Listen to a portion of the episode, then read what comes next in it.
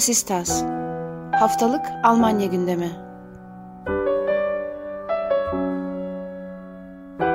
Herkese merhaba. Vasistas'ın 47. bölümüne hoş geldiniz. Ben Akın Art, Ali Sözen'le birlikte bu haftada sizler için Almanya'nın gündemini değerlendireceğiz.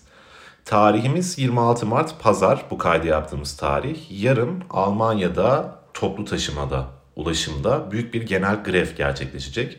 Sendikaların ortak çağrısıyla gerçekleşecek grevden tüm şehirler etkilenecek. Trenlerin büyük oranda durması, çalışmaması bekleniyor bu grevin sonucunda. Hatta karayollarında da belli düzenlemelerin e, yapılamayacağı belki söyleniyor. Bununla birlikte örneğin tünellerin açık tutulmasına çalışılacağı belirtiliyor. Fakat hayatı büyük oranda felç etmesi beklenen büyük bir grev söz konusu. Uzun süredir bu boyutta bir grev belki Almanya'da görmemiştik. Yani tabii ki gördük belli yerelliklerde, belli ölçeklerde ama bunun oldukça büyük olması bekleniyor. Nasıl değerlendirmek lazım krizle birlikte gelen bu grevi diye sözü Ali'ye vererek başlayalım. Teşekkür ederim Akın. E, uzun süredir süren bir zaten toplu e, iş sözleşmesi görüşmeleri var. Bunların nihayetinde üçüncü turu gelmeden önce böyle bir uyarı grevi, son uyarı grevi olarak değerlendirebiliriz. Çünkü üçüncü tur son tur olarak geçiyor genelde. Şimdi e, burada tabii kamu çalışanları için e, yapılan bir durum var. Bir de buna ek olarak e, toplu taşıma sendikasında da e, bir görüşme yürüyor. E, bunları birleştirilmesi söz konusu. Dolayısıyla tüm eyaletlerde dediğin gibi işte trenlerin e, hatta otoban çalışanlarının da greve gideceği, işte bunun yanında bazı havaalanlarında uçuşların hı hı. iki bugün ve yarın hatta duracağı vesaire konuşuluyor. Şimdi tabii bu çok açık bir şekilde işveren tarafının burada da bir kısmında kamu oluşturuyor esasında.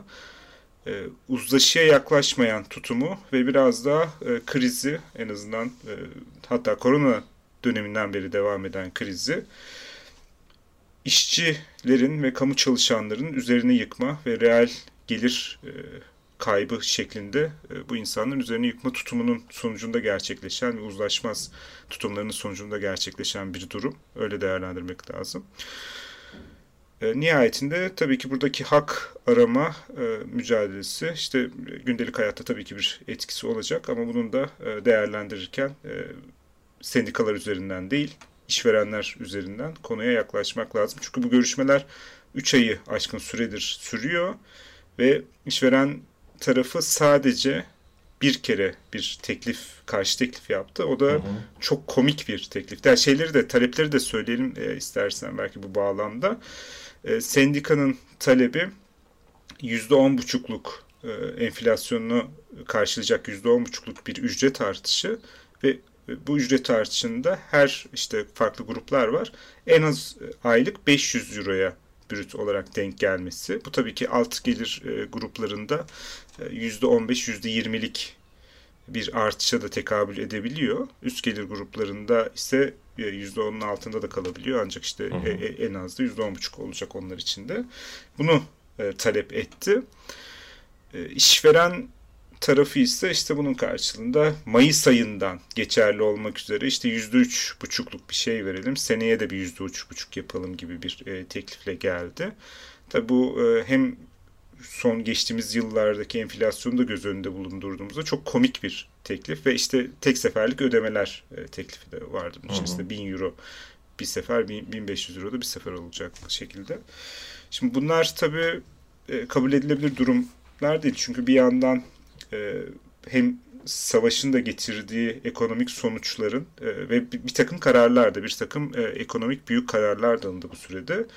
Bunların tamamen çalışanların üzerine yıkılması bu e, ve reel gelir kaybı şeklinde e, yıkılması kabul edilebilir bir durum değil. Dolayısıyla burada sendikanın istediği yüzde on buçuk talep e, belki bilmiyorum şimdi reel olarak yaklaşmak gerekirse belki bu kabul edilmeyebilir ama özel sektör, sektörde da dahi bu yüzde yedi ile yüzde on iki arasında maaş artırımları yapıldı. Dolayısıyla şeyin işveren tarafının burada kamunun kamu işverenleri Birliği'nin yüzde e, üç buçuk, üç buçuk olmak üzere iki seneye yayılmış ve e, komik teklifi tabii kabul edilebilir durumda değil.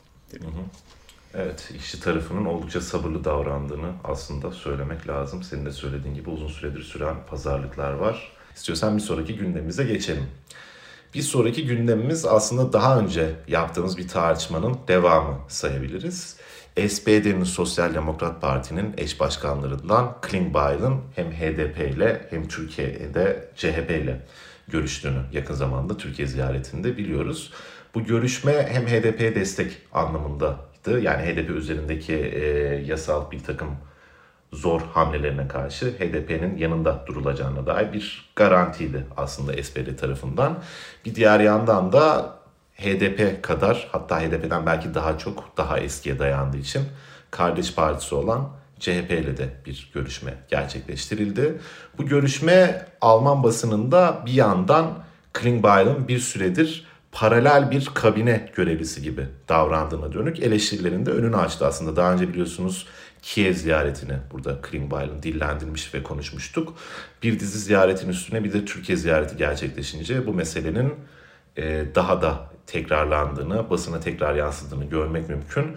Benim Target Çağ'da okuduğum bir değerlendirmede örneğin Kemal Kılıçdaroğlu'nun Suriyeli mültecileri geri göndermek istediğinin de altının çizildiğini dolayısıyla SPD açısından CHP'nin tavrının da aslında biraz böyle bıçak sırtı olduğunu söylüyorlardı e, böyle bir bakış açısı var bu ziyarete dönük. Sen ne düşünüyorsun? Sen neler okudun bununla ilgili diye sana tekrar vermiş olayım sözü Ali. Bir meselenin arka planını da kısaca hani özetleyecek Hı-hı. olursak Klingbeil tabii e, parti eş genel başkanı e, ancak kabine üyesi değil e, partisi iktidarda olmasına rağmen koalisyon ortağı olmasına rağmen bu durum Yeşillerde de böyle. Bu yakın zamanda Almanya politik e, düzenindeki bir takım değişikliklerin sonucunda oluşmuş bir durum. Yani parti şu anda SPD ve Yeşiller'de en azından bu şekilde. Parti başkanlığını yürüten kişiler, eş başkanlığını yürüten kişilerin e, doğrudan görev almaması kabinede meselesi. Bunun işte partiyi ve partinin iktidardaki ayağını böyle biraz ayırt etme gibi bir yaklaşım var. Bunu konuşmuştuk daha önce programda. Hı hı.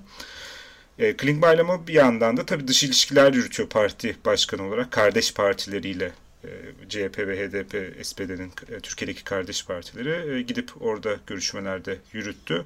Geçen haftalarda yine bahsetmiştik Kiev'e ziyaret e, etmişti. Orada da e, bir takım görüşmeler yürütmüştü. Şimdi bunları göz önüne aldığımızda tabii bir yandan e, işte partiler arası bir mesele gibi bakılabilir.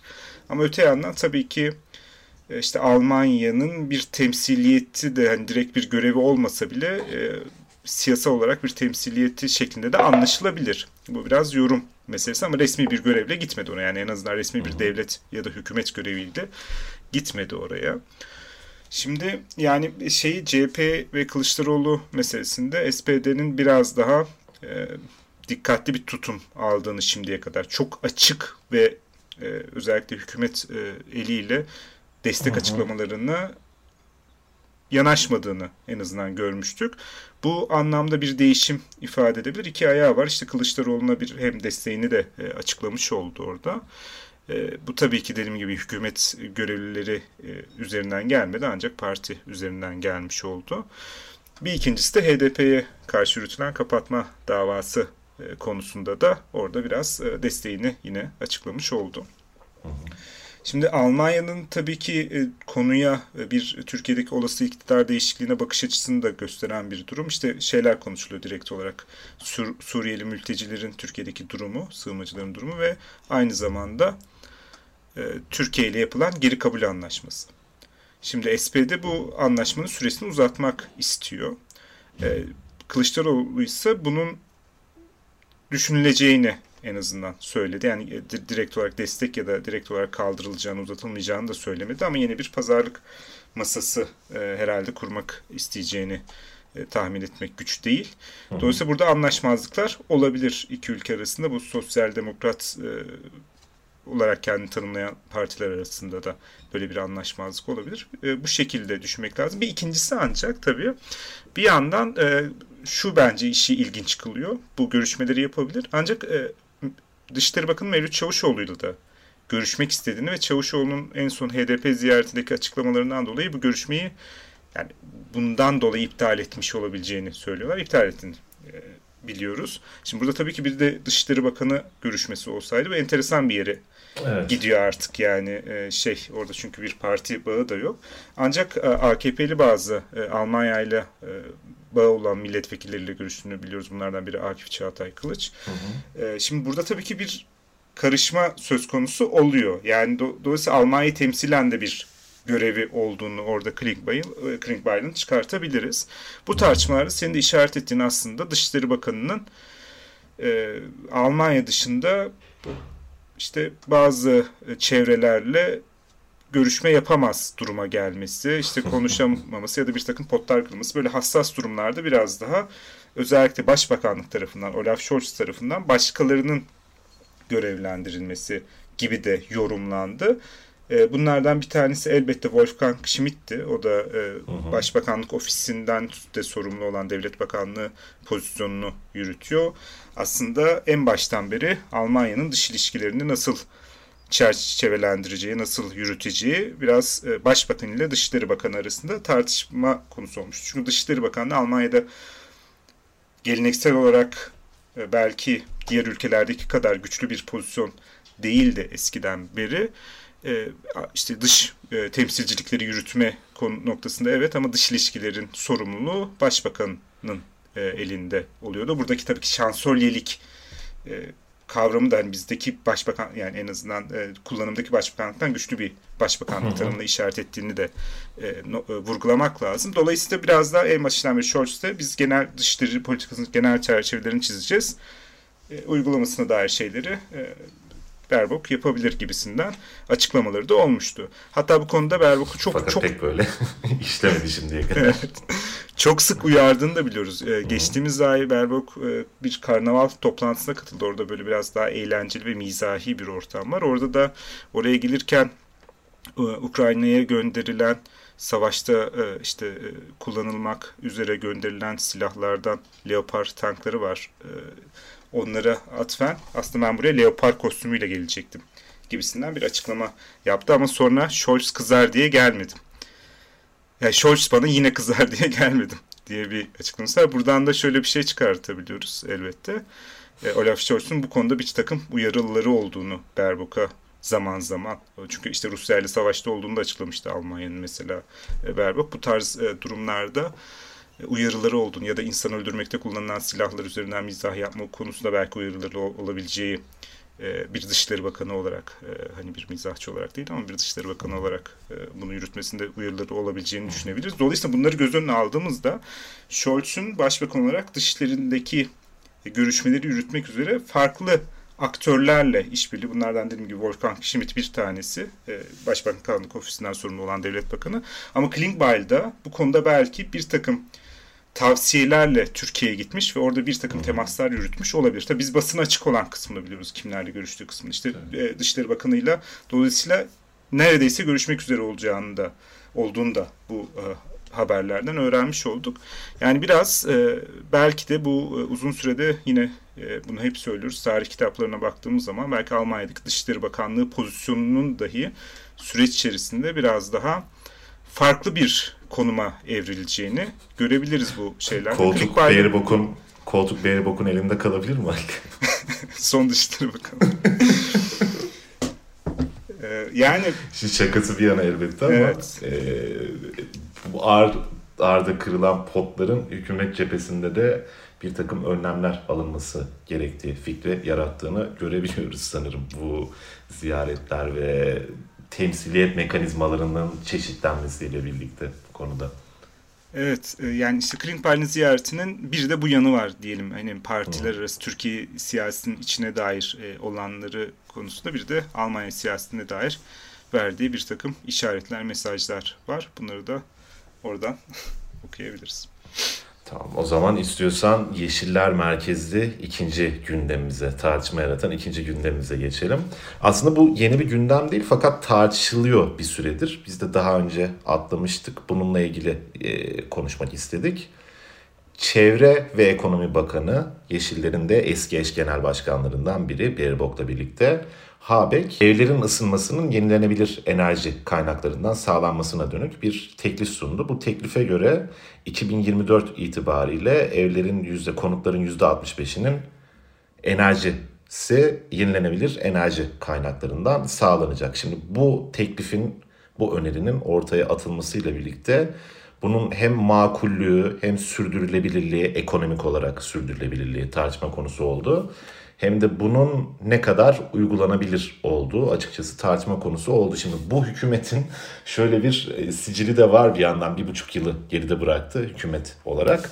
Ve aslında söz verdiği şeylerin hiçbirini neredeyse şimdiye kadar yani sözleşmesinde olan, hükümet sözleşmesinde olan maddelerin hiçbirini şimdiye kadar faaliyete geçiremediği gibi sonrasında alınan kararların da çok fazla takipçisi olamadı. Bildiğiniz gibi örneğin savunma bütçesinde inanılmaz bir artışa gidilmişti Ukrayna Savaşı ile birlikte ve bu bütçe çerçevesinde ordunun modernize edilmesine dönük adımlar atılacaktı. Fakat bu adımlar atılamadı. Bu adımlar atılamadığı için Savunma Bakanlığı'nda da değişiklikler yapıldı vesaire. Şimdi bu öneri de biraz bol keseden atılmış gibi geliyor kulağa açıkçası. Yani sadece bizim kulağımıza değil fakat Alman siyaset çevrelerinde hem siyasi figürlerin hem de analizcilerin, yorumcuların önemli bir kısmı bu planı gerçekçi bulmadı. Sen gerçekçi buluyor musun ve bu planın detayları neler? Olabilir bir şey mi sence? diye yani, tekrar sana bırakmış olayım. Yoksa bu da hükümetin bu haliyle geçmesi sözlerinden bence biri biraz... olarak kalacak mı? Ha pardon. Özür pardon pardon kusura bakma. Ee, geçen hafta karşı karşıyaydık da şey, ters kopukluklar olmuyordu şimdi uzaktan e, teknolojinin el verdiği ölçüde yapmaya çalışınca.